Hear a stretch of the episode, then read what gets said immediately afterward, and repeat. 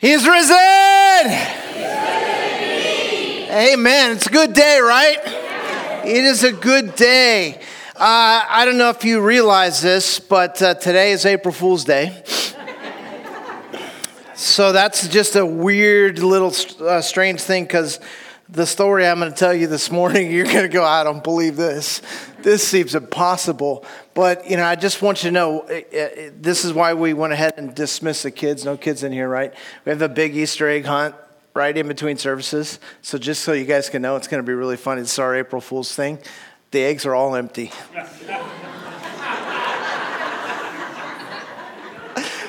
And then you guys can just take pictures of them at home where they're like crying, going, oh, you go April Fools, and they'll probably laugh. Uh, they might not laugh. So we, we're, we're not really going to do that.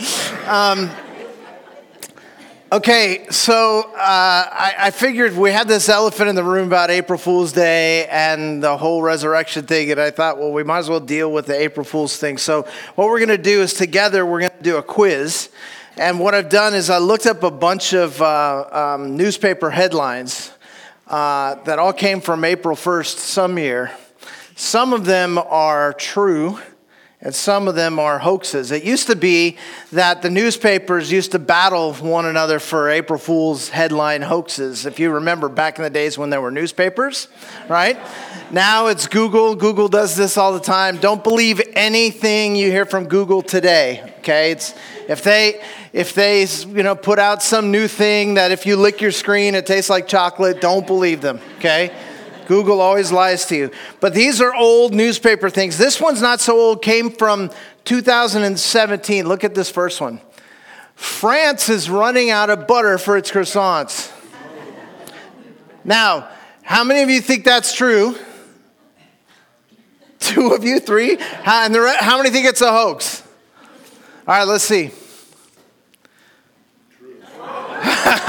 it's actually true. So apparently, there's some dairy crisis in Europe. France is freaking out because this butter, the price of butter is getting ridiculous, and most of the supermarkets are no longer offering croissants because butter is too expensive. So if you're planning on going to France for a croissant, just go to Starbucks.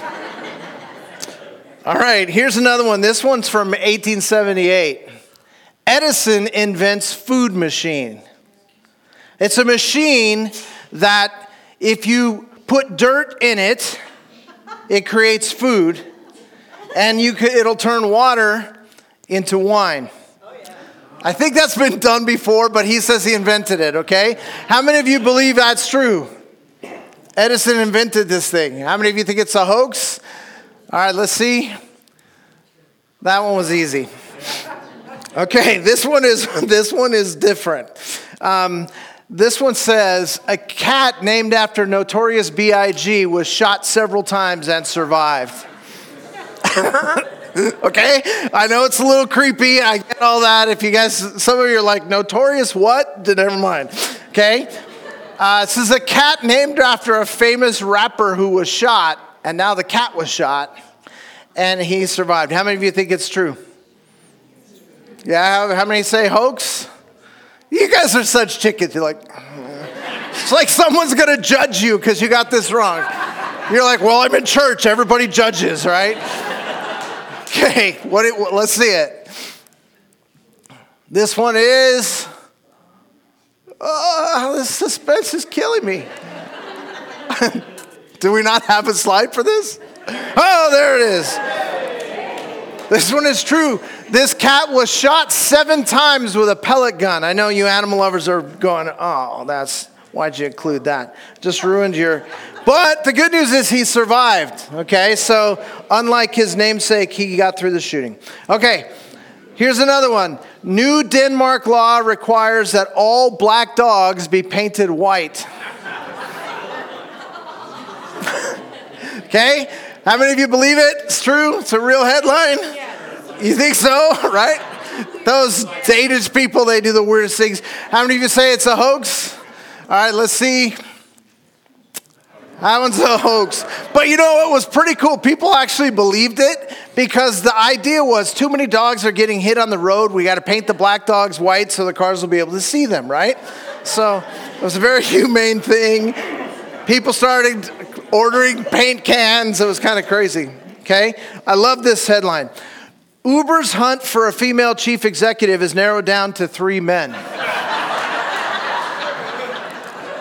How many think that's a real headline? that a hoax?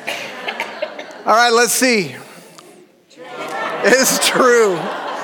So, if you guys didn't follow this story, Uber was coming under a lot of fire for all kinds of sexism. They didn't have any high ranking women in high ranking positions and all that. So, there were people picketing and all that. So, they decided to search for a female CEO. And when they narrowed it down, it was three men, and they picked a man, and everybody picketed more. So, I don't know. If you're upset about that, use Lyft. I don't know.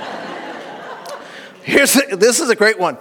Woman is given a lifetime bus pass in recognition of her 103rd birthday. She's 103 now. Okay? What, how do you think it's real? It's true. yes, it is actually true. It is true. The bus company said, We want to thank her for being such a loyal rider. So we figure the whole rest of her life, her 200th, 300th birthday, she can, she can ride for free. All right, last one. I'll quit, I'll quit bothering you with all this. Burger King launches Whopper scented perfume.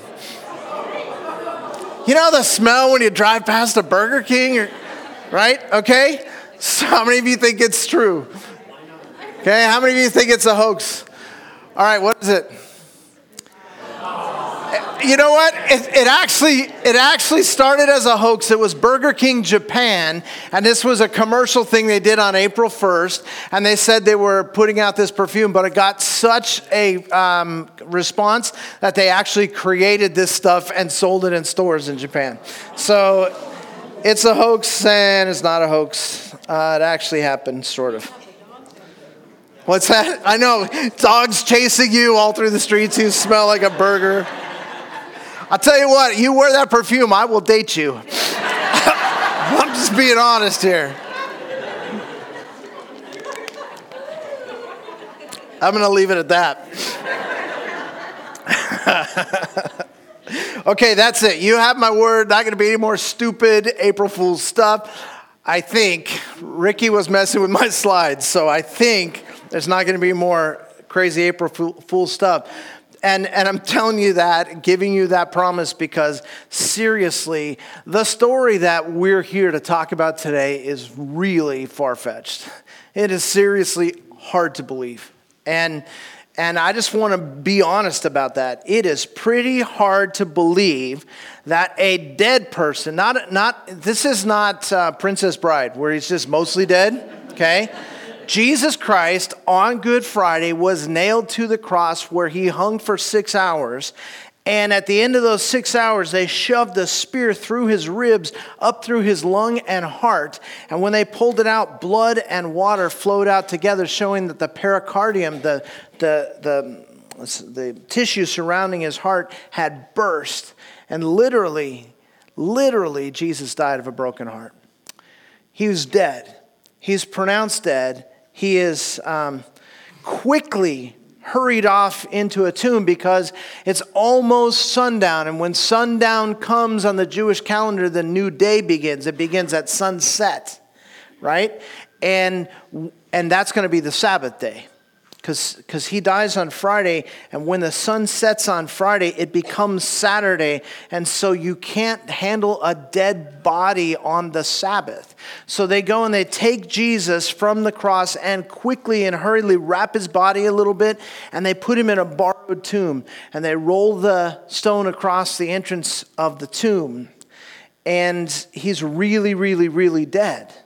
Now, how many of you were here with us on, on Good Friday? Were you here? Yeah, it was great, wasn't it? Um, it was a long story.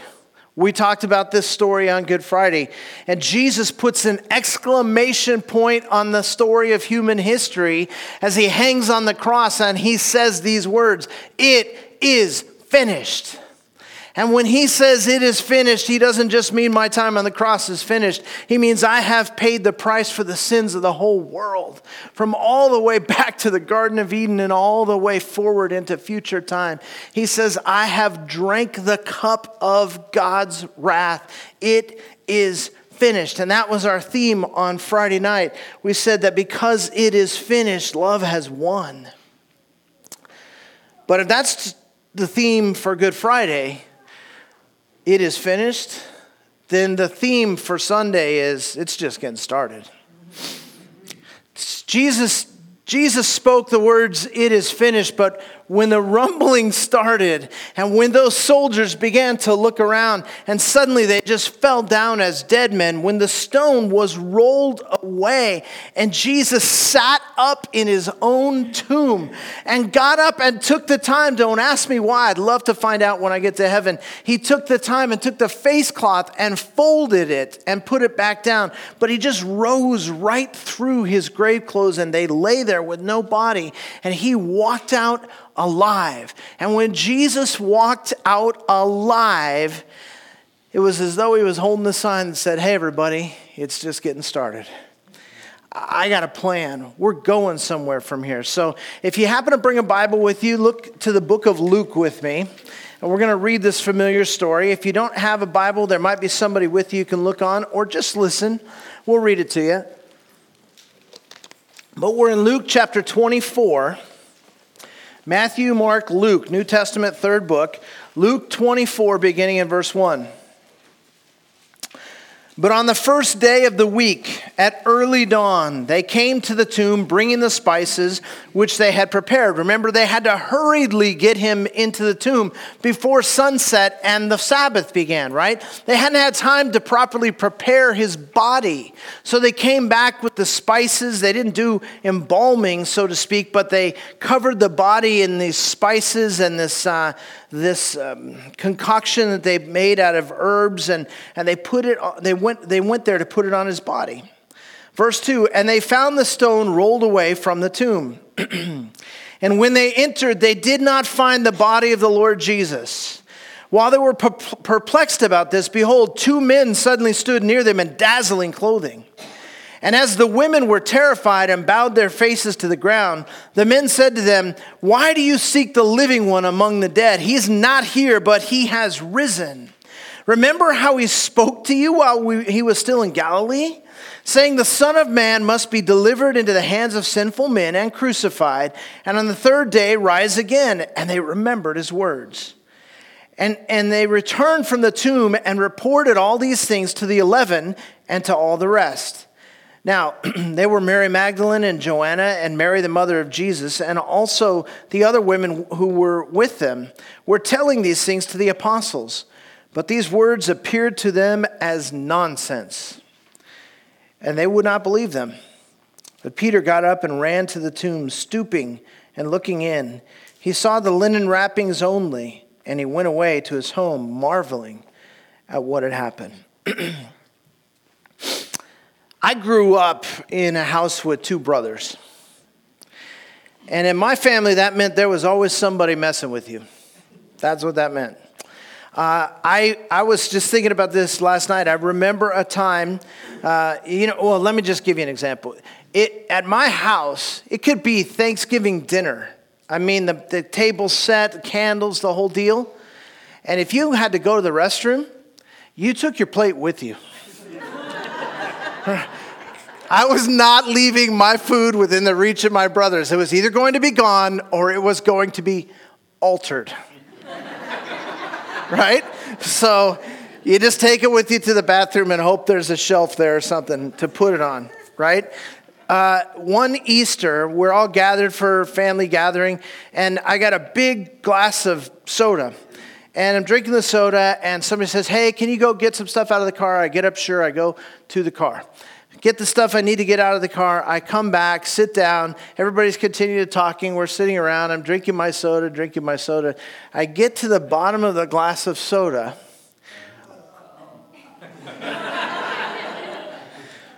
it wasn't as bad as it could have been. They took a jello Easter egg and they dropped it into my soda. And, you know, soda and jello, they don't mix, right? So the, the jello just dissolved in the bottom and it looked like somebody sneezed in my glass, basically. Yeah. So, so I'm just telling you this because if one of my brothers came into the room screaming, Hey, get out, get out, the house is on fire, I would not move because I would know he just wants my seat, right? That's how my house was. That's how I grew up. Um, and the combination of that upbringing and the fact that Easter falls on April Fools, it just makes me think about how difficult it must have been for these people to believe that Jesus actually rose from the dead. I mean, there had been stories about people who had been raised from the dead. There, there had been recent stories that many of them had heard about a little girl who was dead, and Jesus went in and just told her to get up, and life came back to her, and she got up. There's a story some of them had heard about a funeral procession, and the woman was carrying her dead son in the casket, and they came across Jesus, and they brought the casket down, and he laid his hand, and the boy sat up and was returned to his mother. There was stories about this guy named Lazarus who had been in the grave for days. The funeral was long over, and Jesus showed up and he said, Lazarus, come forth. And Lazarus walked out looking like a mummy in his grave clothes, and they had to unwrap him, and he was restored to life. People had heard the stories. And it's pretty remarkable if you raise someone from the dead. But to raise yourself from the dead, that's a whole other category, isn't it? And so I can understand why they must have been very, very skeptical about this. According to Luke's account, the women discovered the empty tomb and they heard a report from angels explaining that he was risen and reminding them that he himself had said, Don't worry, they're going to crucify me, but on the third day I will rise again. And when they heard that from him the first time, they thought it was some sort of a parable or some sort of an analogy. They didn't understand what it meant because Jesus was always saying stuff and they had no idea what it meant, but none of them were willing to ask because they wanted to look smart, right? And so they had no idea that he was serious and they had forgotten all about this. But now the angel reminds the women, he told you this when you were back in Galilee, remember? But I'm guessing that even though those women believed it, so that they rushed back to where the 11 remaining disciples were, I'm guessing that those disciples were raised with brothers. Because they thought the whole thing was nonsense. And you know why? Because people can't raise themselves from the dead. And they knew that. But then something interesting happens in the story. Even though it seems like nonsense, Peter gets up and runs to the tomb. He has to see whether it really happened. He wants to check it out for himself. And he is just he is just so interested in this story that everybody else going, "Ah, oh, it's a bunch of hogwash." And Peter's just scratching his chin going, "Yeah, but what if?" And he gets up and he just starts sprinting toward where the tomb is. And when he gets there, he sees the empty grave clothes, the empty tomb, the soldiers laying down asleep and the stone rolled away. And he goes, huh. And he goes home. Why was he so interested? To know the answer to that, all you have to do is remember back to Friday night in the courtyard there's Peter warming himself by the fire. Remember, Jesus had said, Before the rooster crows, you'll deny me three times. And Peter said, I swear to God, I'll never deny you. These other knuckleheads, I bet they run. But me, I'm staying. I will never, ever deny you. Jesus said, Yeah, yes, you will. He said, No, with all due respect, Lord, I won't right? And there he is warming himself by the fire, and he starts getting questioned. Hey, weren't you with him? No, I've never known him. Hey, I think your, your, your accent gives you away. I'm pretty sure you're one of those guys that is with him. Weren't you with him? No, I've never even met the man. And, and the third time that he's asked, Luke's account shows us that Jesus is apparently being led through the courtyard right as Jesus, for the, thir- for the third time, says, Damn it, I don't know him. And only Luke tells us, out of all four gospel writers, Luke tells us that Jesus turned at that moment and stared at Peter. Jesus heard it. And then the rooster crowed. And then Peter burst into tears and took off running. Devastated. Imagine how ashamed Peter must have been. Jesus just staring at him, and he finally goes away weeping. He had really, really messed up. How's God ever going to forgive him for what he had done? And then Jesus ends up on the cross and in the tomb, dead. Must have been absolutely overwhelming sense of grief and shame for him. But Peter wasn't the only one who had trouble believing. Let's keep reading. If we pick it up in verse 13. And behold, two of them were going that very day to a village named Emmaus, which was about seven miles from Jerusalem. And they, two of who? Two of his followers. Okay? They're going back, they're talking to each other about all the things that have taken place. And while they're talking and discussing, Jesus, verse 15, approaches them and begins traveling with them. And, and if we were able to take the time to read it, we'd see that as Jesus comes to walk with them, he, they don't recognize him. They, the scripture says their eyes are incapable of recognizing him. To, to them, he's just another guy. And he says, Hey, what are you talking about? And they go, What do you mean, what are we talking about? We're talking about what everybody's talking about. These events of the week. Didn't you hear about Jesus? How he was crucified? And, and there's this verse where, um, let me see if I could find it. Verse 21. But we were hoping that it was he who was going to redeem Israel. Indeed, besides all this, it's the third day since these things happened. These two guys are devastated and confused and depressed. Their hope was in Jesus. He is our deliverer. He is the Messiah that we've all been waiting for. We saw him ride into town on a donkey just on Sunday. He had the cape, he had the M on his chest. He is the Messiah. We cheered for him. We knew he was the guy. And now he's dead. And we're out of here. And they took off and they were headed to this town called Emmaus. But you know what, guys? Jesus chased them down. he, they couldn't understand how things had gone so badly. They were, they were confused and they were disappointed with God. Any of you ever been there? You, you, you just say, God, I prayed and you didn't answer. Or I, I didn't like your answer. God, I, I needed something and you didn't give it to me. Or I thought I needed it. Disappointed with God, don't understand what He's doing, so you just walk away from Him. That's what these guys have done. But I want you to know something. Just because you've given up on God doesn't mean God's given up on you. Just because you turned the page and said, Well, I tried this and I hoped and I thought, but it hasn't been what I thought it would be you start to walk in a direction away from God, God hasn't lost sight of you. God hasn't ceased to love you. He hasn't stopped caring about you. He hasn't been any less involved in your life. He is relentless. That song that we sang today, His love is reckless. If He has a hundred sheep and one of them goes astray, He leaves the 99 and goes and finds that one. Because you know what? You're that one and you matter to God. And so just because you've given up on God doesn't mean He's given up on you. I wonder how many of us think God's just not with us anymore.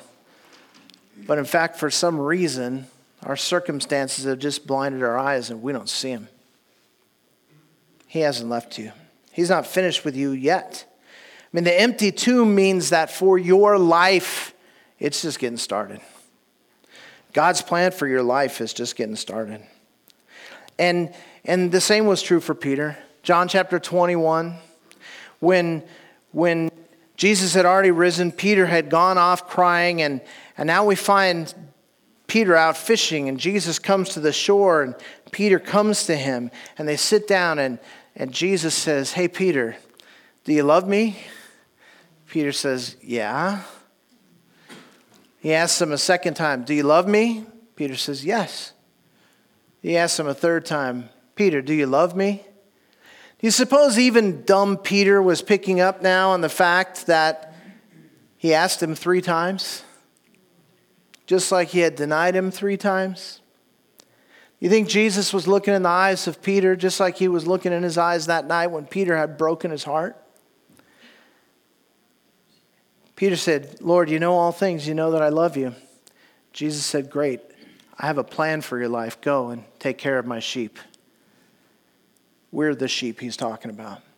And if you turn the page and go to the book of Acts, you see the Peter in the book of Acts. I mean, he's a different guy than the Peter we see in the Gospels. And God uses him to transform the world. So you, you may have given up on God, but God's not given up on you. And you may be overwhelmed with shame and thinking, there's no way God would forgive me. Guys, if there are sins God can't forgive, we're all dead.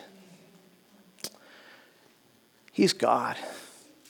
When Jesus said, It is finished, he was talking about your forgiveness. And when that tomb opened up and Jesus walked out, he was no longer saying it was finished. He was saying, Hey, it's just getting started. This morning, I just want to remind you God is not finished with you yet. Wherever He finds you this morning, I promise you, He's way more interested in your future than He is in your past. That's already been dealt with on the cross. All you have to do is accept it. And so I encourage you today to remember that it is finished, but it's just getting started. And if there's one message I want you to take away from today's message, it's this love is one. We, we, we put it on the walls so you wouldn't forget. Love is one, my friends. The disciples had doubt, Jesus had love. The disciples had fear, Jesus had love. The disciples had shame, Jesus had love. The disciples had other plans, Jesus had love. And my friends, Love is one. It doesn't matter how dark or confusing things might be. Easter reminds us that love is one. I don't care what's in your past. Easter proves that love is one. Your future is guaranteed in Christ if you'll simply trust Him. Love is one. God didn't give up, He went all the way. And because He's alive, we can be alive in Him. I encourage you to receive the gift He offers you. Let's stand and pray together.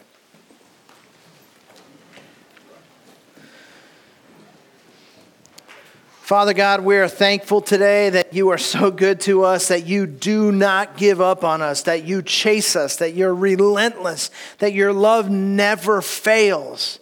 And Father, that in spite of all that we have done, in spite of all that has been done to us, in spite of this world that we live in that is so broken in so many ways, you have overcome. And that empty grave tells us that. Remind us of that every day. Remind us of that on Monday when we have to go to work and we drag ourselves back into that place where we can't stand being. Remind us that love is one. Remind us, Father, as we deal with crisis in relationships and we feel like there's just nothing we could do to fix it. Remind us that love has won. Remind us, God, when we are so racked with guilt and shame, and the enemy has got us believing that we can't even talk to you about it because you're turning your head from us. Remind us that you never turn your head from us because love is one. God, help us to be people who follow you and experience you to the fullest. Thank you, Jesus. In Jesus' name we pray. Amen.